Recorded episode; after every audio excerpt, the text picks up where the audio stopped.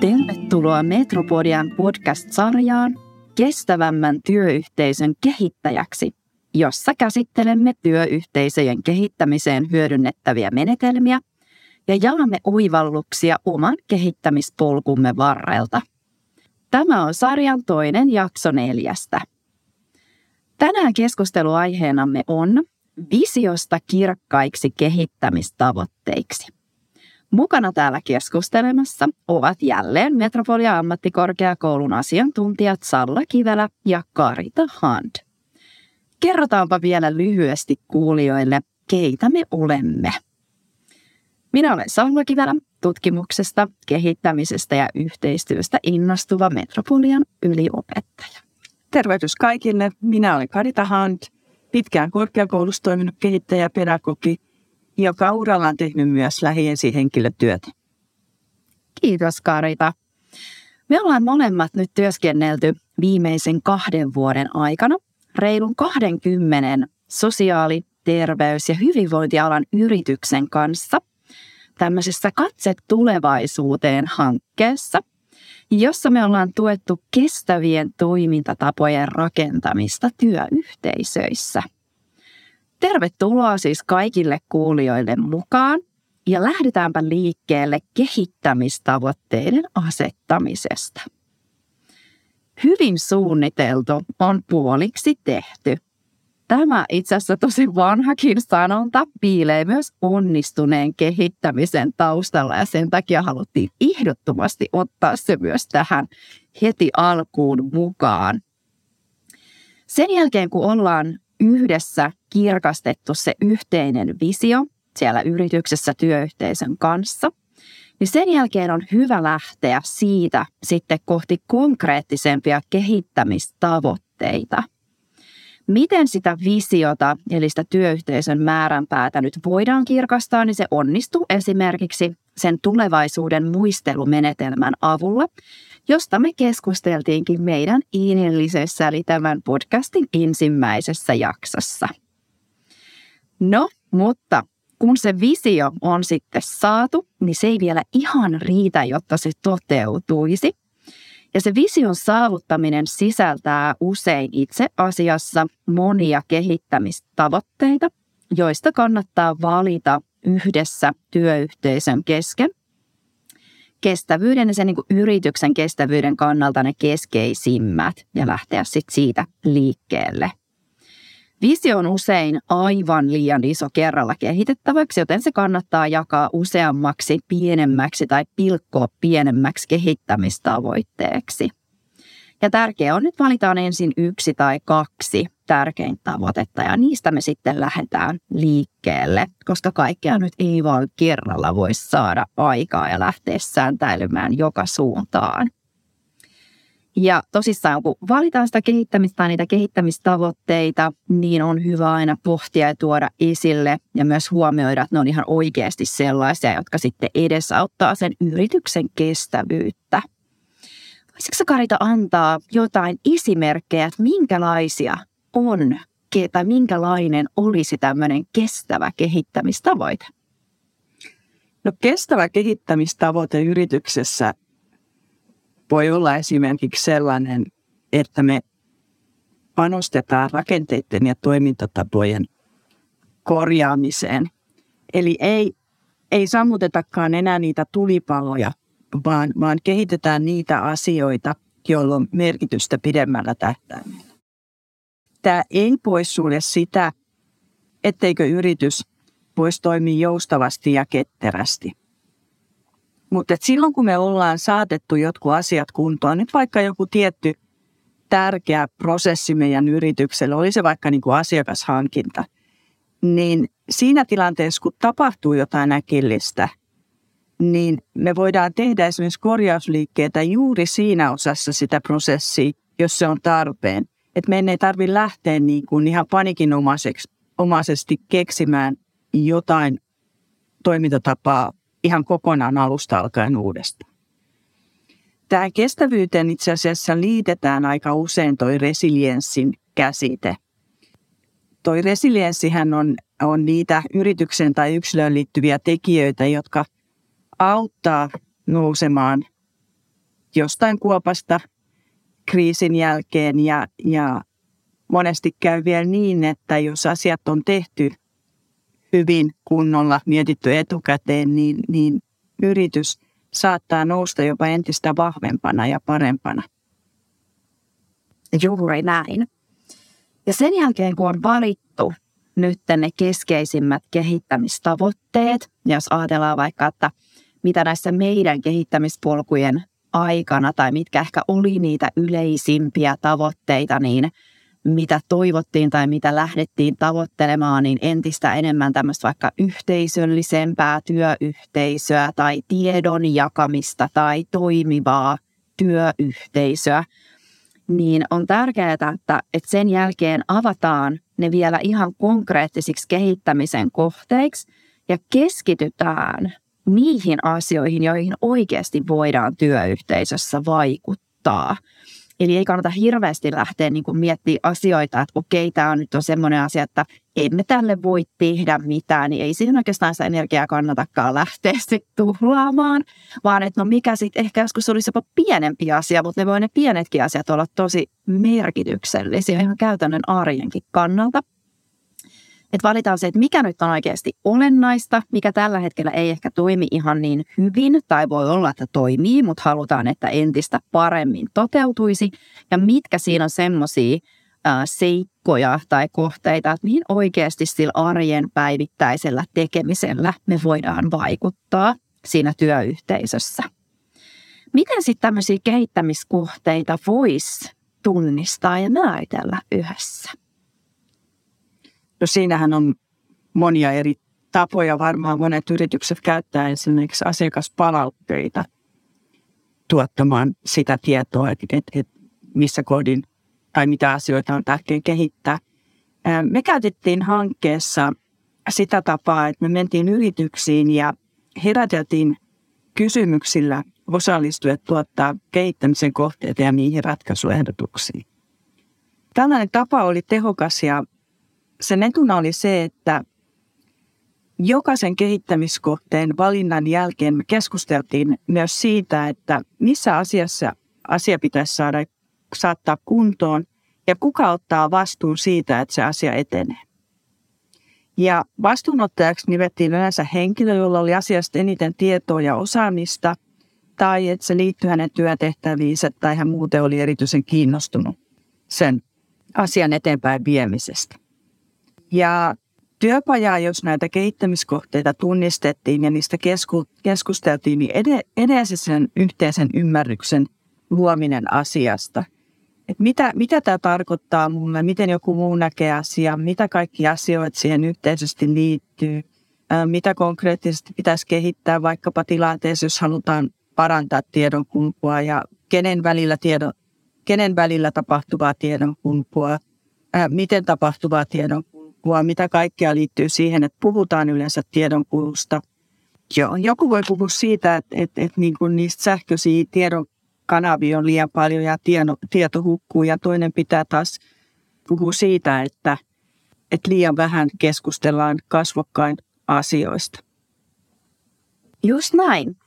Me lähdettiin työpajassa siitä, että sitten kun oltiin valittu se kohde, että no mikä siinä jo, että mitä se oikeasti tarkoittaa – vaikka jos ajatellaan sitä työyhteisön yhteisöllisyyttä, niin miten tällä hetkellä se yhteisöllisyys toteutuu? Mikä siinä toimii? Ja mikä taas sitten on semmoista, että, että mikä täällä, mitä ei ehkä ole tai on, mutta sitä haluttaisiin lisätä tai parantaa. Ja sitten niihin lähettiin tarttumaan kiinni. No näistä kehittämiskohteista on hyvä laatia sit yhdessä semmoinen selkeä toimintasuunnitelma, jotta oikeasti voidaan päästä siihen tavoitteeseen.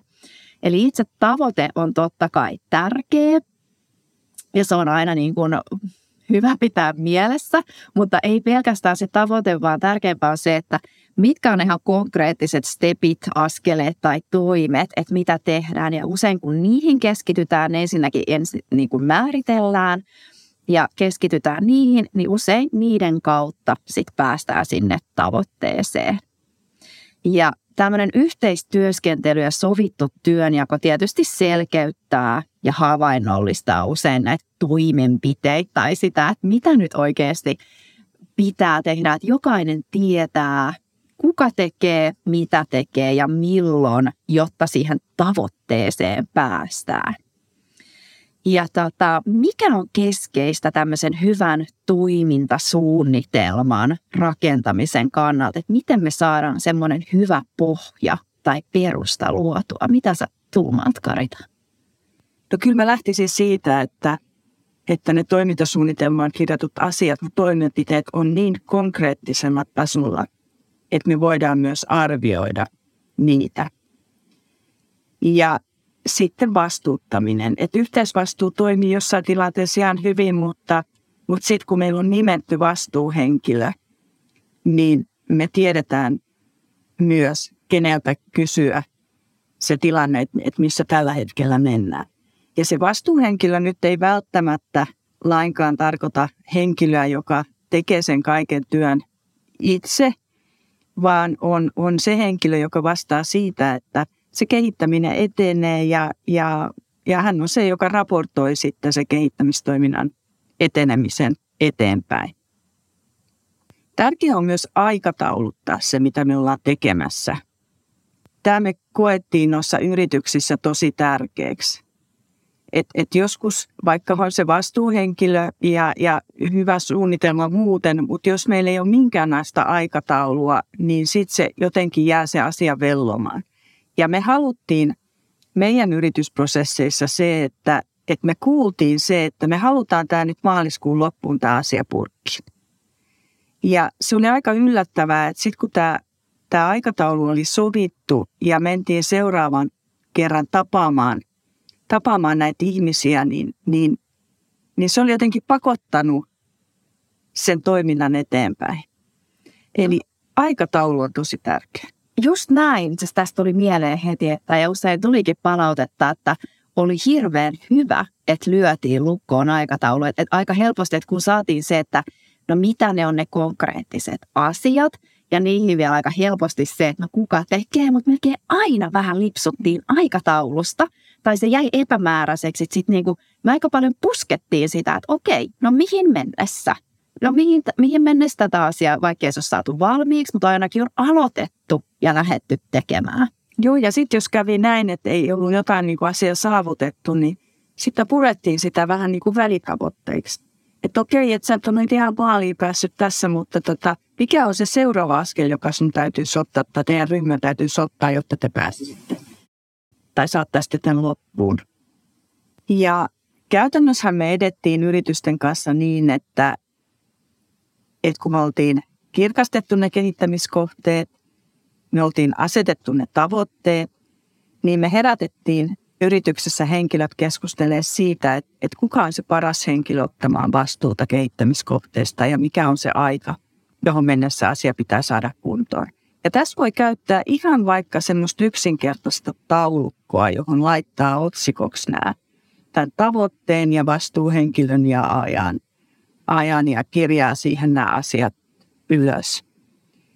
Mutta kun me tehtiin tämä yhdessä, niin kaikki sai olla vaikuttamassa asioihin ja, ja aika yllättävää oli se, että vapaaehtoisista vastuunkantajista ei sitten yleensä kuitenkaan ollut pulaa, vaan ihmiset sitoutuivat hyvin yhdessä, yhdessä viemään näitä tärkeäksi nähtyjä asioita eteenpäin. Ja, ja ne aikarajatkin asetettiin kyllä mun mielestä aika realistisesti.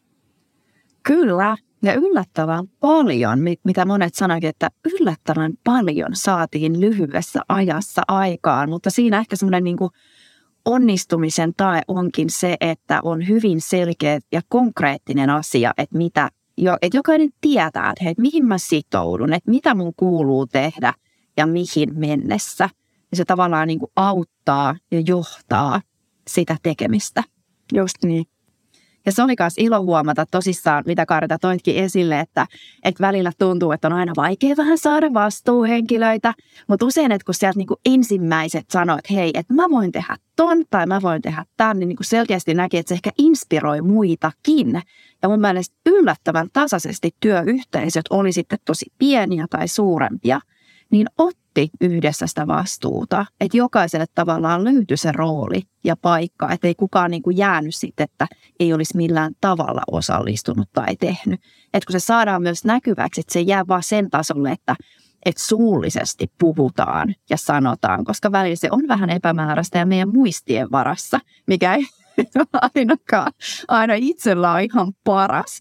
Niin se, että se oikeasti kirjoitetaan näkyviin ja tiedetään, niin silloin se on niin kuin helppo palata ja jotenkin se voi myös vahvistaa sitä omaa sitoutumisastetta, että hei mun nimi lukee tuossa, niin vähän muuten teen sen. Joo, ja just tämä, että luotiin myös siinä samalla ne pelisäännöt siitä, että, että vaikka vastaan, niin en ole se, joka välttämättä niin kuin tekee sen että et mulla on joku muu siinä kanssa tekemässä tai mulla on joku työryhmä näin. Ja sitten se oli upeata nähdä tavallaan, kun käytiin näissä työpajoissa, että mitä on saatu aikaan. Että et, mikä oli se, niinku se tavallaan hehkutus siitä, että nyt me ollaan saatu tehty tämä näin. Niin se oli, se oli jotenkin ihan mahtavaa. Just näin. No tästä tulikin Karita toit hyvin esille, että, että esimerkiksi ihan pelkistetysti lähdetään kirjoittaa taulu koon, että no mitä nyt tehdään.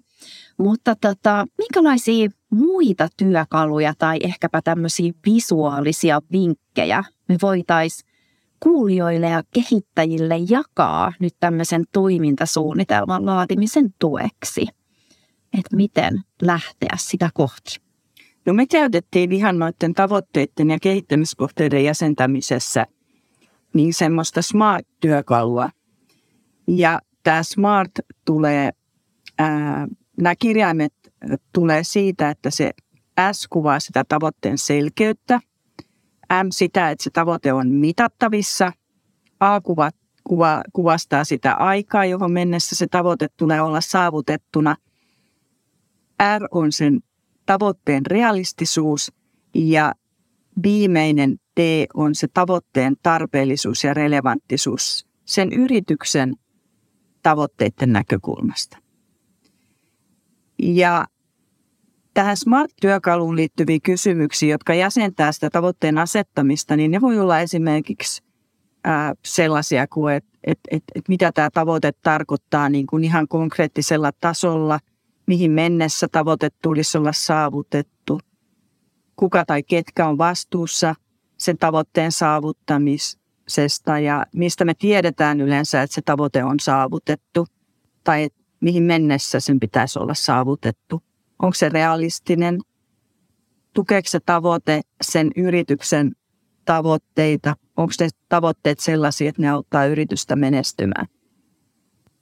Joo, se oli yksi, mitä hyödynnettiin. Ja sitten, mitä me myös aika onnistuneestikin käytettiin ää, tässä niin kuin tavoitteiden kirkastamiseksi semmoista työkalua, niin tämmöistä kuin onnistumisen portaita. Eli kun tiedettiin, että no mikä se tavoite on, no mitä se sitten oikeasti konkreettisesti tarkoittaa, että mitä se sisältää, jotta päästään siihen tavoitteeseen, niin me lähdettiin tekemään sitten niin kuin onnistumisen portaita. Eli onnistumisen portaat on tämmöinen niin kuin ihan visuaalinen pelkistys portaista. Näitä on moni eri kuvauksia näistä onnistumisen portaista. Ja me käytettiin sitä sillä tavalla, että aina niin kuin yhteen portaaseen meillä taisi olla viisi portainen porra, portaikko, mutta toki se myös aina riippuu vähän siitä, että mitä ne konkreettiset asiat tai kuinka paljon niitä oli. Niin jokaiselle niin kuin yhdelle portaalle asetettiin semmoinen niin kuin ihan konkreettinen teko, toimenpide. se niin konkreettinen arjen teko ja kuvaus siitä, että no mitä nyt pitää tehdä. Että jos haluttiin vaikka lisätä annetaan tässä nyt vaikka esimerkki, että tota, vaikka sitä osaamisen jakamista, että miten sitä voitaisiin, että jos tavoite olisi, että haluttiin jakaa enemmän osaamistyöyhteisöissä, no oliko olemassa vaikka jotain säännöllistä palaverikäytäntöä, saataisiko sinne vaikka joku tietty osuus – missä vaikka jaettaisiin tietoa tulevista koulutuksista tai jos ollaan osallistuttu koulutuksiin tai ihan vaikka jotain tiettyä, että tiedetään, että on jotain erikoisosaamista työyhteisön jäsenillä, otetaanko joku säännöllinen tapa, miten sitä jaetaan siellä tai onko jotain muuta. esimerkiksi kuin palaverikäytännöt, koulutuspäiviä, tapahtumia tai jossain niin kuin arjen järjestetäänkö vaikka pidempiä kahvitaukoja, jotka, joissa ehkä myös keskusteltaisiin yhdessä tai vähän tämmöisiä niin kuin opintopiirimäisiä tapahtumia. Että mitkä on ne konkreettiset teot, joilla päästään siihen, että osaamista jaettaisiin säännöllisemmin ja enemmän siellä työyhteisössä. Tai sitten jos tavoitteena oli se yhteisöllisyyden lisääminen tai hyvä toimiva työyhteisö, otetaan nyt se yhteisöllisyys, että mitä niin kuin, missä arjen asioissa, mitkä lisää sitä yhteisöllisyyttä, että miten me saadaan sitä yhteistä kohtaamista. On se sitten ihan viralliset käytännöt tai epäviralliset, että miten mahdollistetaan vaikka yhteiset epäviralliset hetket, on ne kahvihetket, on ne jotkut muut tapaamiset, kävelypalaverit, mitä muuta – esimerkiksi sitten tavallaan se, niin tai sit tyhjypäivät tai joku muu semmoinen yhteinen, mutta säännöllinen. Ja ihan nämä niin kuin kausiluontoiset tapahtumat voi olla tosi tärkeitä. Virkistyspäivät, kesäpäivät, pikkujoulut, mikä se onkaan, mutta tämmöinen niin vähän teeman kautta. Niin näihin niin onnistumisen portaisiin tuotiin sitä konkreettista tekemistä, että mikä se on se, mitä pitää tehdä, kuka tekee ja missä aikataulussa. Ja sitten aina koottiin yhteen tavoitteeseen ne onnistumisen portaat. Ja pyrittiin siihen, että sille alimmalle portaalle tulisi se ensimmäinen asia, joka pitäisi saada kuntoon. Ja siitä sitten aina, kun saadaan se eka asia kuntoon, niin siirrytään sitten seuraavaan portaaseen kohti huippua. Mutta ainahan se on niin selkeää, että meneekö ne just jossain kronologisessa aikajärjestyksessä. Että usein saattoi olla, että sieltä lähdettiin useampaa porrasta – koska jos oli erilaiset vastuuhenkilöt eri aikataulut, niin totta kai niitä voi lähteä tekemään sitten samaankin aikaan. Ja kun niitä portaita pääsee sitten etenemään sinne ylöspäin, niin lopulta sieltä portaiden päässä odottaa sitten se maali, eli se lopullinen tavoite, johon itse asiassa kun on kuljettu niitä portaita pitkin, niiden vähän niin kuin välitavoitteiden kautta, niin sitä kautta usein se tavoite sitten saavutetaan. Ja Tähän kohtaan myös vinkkinä voidaan jakaa kaikille kuulijoille, että mistä voit lukea tai saada lisätietoa tästä tavoitteiden asettamisesta. Ja voit myös katsoa malliesimerkin ihan tästä onnistumisen portaiden käytöstä. Niin se löytyy meidän loppujulkaisusta, jonka nimi on Menestyvä työyhteisö ja kestävä tulevaisuus. Matkaopas PK-yrityksille ja löydät sen osoitteesta www.metropolia.com yle.fi kautta katsi tulevaisuuteen. Kiitos Karita tämän päivän keskustelusta ja tietysti kaikille meidän kuulijoille myös kiitokset. Kiitos, hienoa olla mukana. Tämä oli Kestävämmän työyhteisön kehittäjäksi podcast-sarjan toinen jakso. Seuraavalla kerralla me paneudutaankin Karitan kanssa työyhteisön kehittämismahdollisuuksien vahvistamiseen – Tämä podcast-sarja on toteutettu osana Katse tulevaisuuteen hanketta, jota rahoittaa Euroopan sosiaalirahasto. Lisätietoja hankkeesta ja työyhteisöjen kehittämiseen liittyvistä teemoista löydät osoitteesta www.metropolia.fi kautta katse tulevaisuuteen.